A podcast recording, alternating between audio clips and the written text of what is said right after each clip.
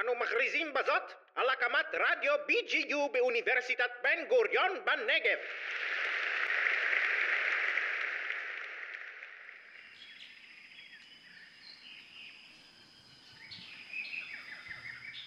בסוואנה באפריקה, בור המים הוא המקום אליו התקבצו כל חיות הסוואנה כדי לשתות מים. מעין גן עדן קטן בתוך המדבר הלוהט. הגיעו לשם כל עמי ומה, טורפים ונטרפים כאחד, על מנת להשיג את הנוזל הנחשק.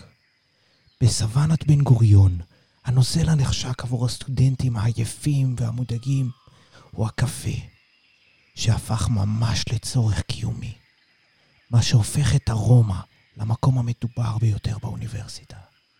כל הסטודנטים, המרצים והעובדים מגיעים כל אחד עם הסיפור שלו.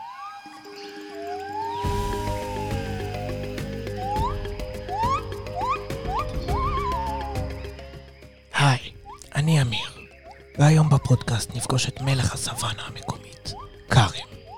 מנהל הסניף של ארומה, אחראי המשמרת, ברמן מלצר ובעצם הכל. וידוי 18377 לעובד בארומה הגדול שמקריא את השמות שלנו כמו שדרן בגלגלצ, תדע לך שאתה אגדה מהלכת בכל האוניברסיטה. גם שקד עובדת בארומה יחד עם כרם. תהיה איתנו. והם יספרו לנו על הקשר בין הקפה באוניברסיטה לבור המים הנחשק של הסוואנה. אין על כרם. יש צחוקים, יש צחוקים. הוא היחיד שקורא לי שקד. מה, אני אקרא לך שקד? כן, כן, אבל... שקד או שקד, את מעדיפה? נו, ברור ששקד.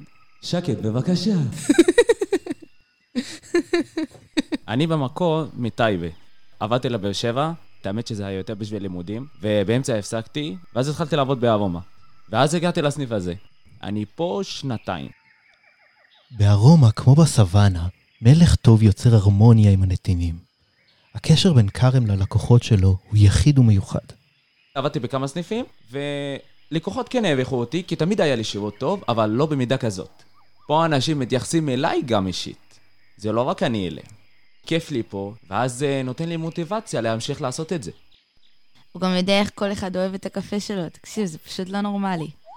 את האמת שהגעתי למצב שאם אני רואה שחסרה הערה בכוס של קפה של מישהו, בהזמנה שכן קיבלתי בשבילו, אז אני ישר מוודא איתו, שהוא באמת רצה בלי או עם או לא. ואז הוא תמיד אומר לי שצדקתי. ועכשיו, כשכבר הכרנו את הנפשות הפועלות, נוכל להבין סוף סוף איך הקפה הפך לבור המים של האוניברסיטה, ואילו שילובים מיוחדים נוצרים בזכותו. יש הבדל גדול בין להיפגש במשרד כלשהו, בכיתה כלשהי, מאשר להיפגש בבית קפה על קפה ככה ברגוע. בוא נגיד שהעבירה בבית קפה היא פחות רשמית, שזה נותן יותר חופשיות, ומרשה לשני אנשים לדבר יותר חופשית. בנוסף יש להם קפה לשתות. אז אה, בונוס. אבל הדבר אולי הכי מיוחד בסוואנה שלנו, הוא דווקא החיבור שיוצר אותו קפה מופלא, בין מרצים לסטודנטים. יש דבר כזה, שעות קבלה נגיד באוניברסיטה של מרצים. עכשיו, קורה שמרצים עושים את זה אצלי בסניף. שאתם אשכרה רואים טוב של סטודנטים שעומדים ומחכים למרצה שהוא מסיים עם הסטודנט שיש לו באותו רגע. שעות קבלה, ככה זה עובד, כמה דקות ואז זה עובר לסטודנט הבא. זה קורה המון. אני רוצה לשתף אתכם במשהו שכתבתי בזמן משמרת.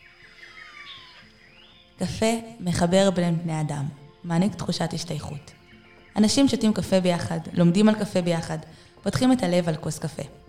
על כוס קפה עושים עסקים, מתווכחים על רעיונות ויוצאים לדייט. הקפה הוא נקודת אור בבוקר קשה, ומשהו לחכות לו בסיום יום ארוך ומייגע. בזמן שרשתות חברתיות משנות את שמן, מתחדשות ומשתדרגות, הישיבה סביב הקפה ממשיכה להיות הרשת החברתית האהובה והמוכרת. הרשת החברתית שלפני המצאת הרשתות החברתיות. אז לפני שאתם עומדים שוב בתור הארוך, כדי לשבת בלב הסוואנה עם כוס קפה חם ביד, בין אם אתם הטורפים, הנטרפים, או אפילו הצלמים של national geographic, תזכרו שהרגע הזה, של המפגש עם אנשים סביב כוס קפה, יכול להיות הרבה יותר מסתם כוס קפה.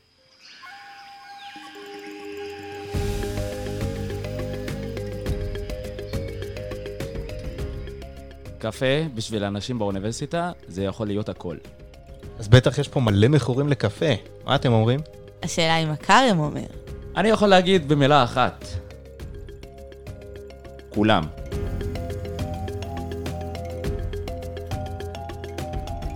אני רוצה להגיד תודה לצוות שהפיק את הפודקאסט הזה.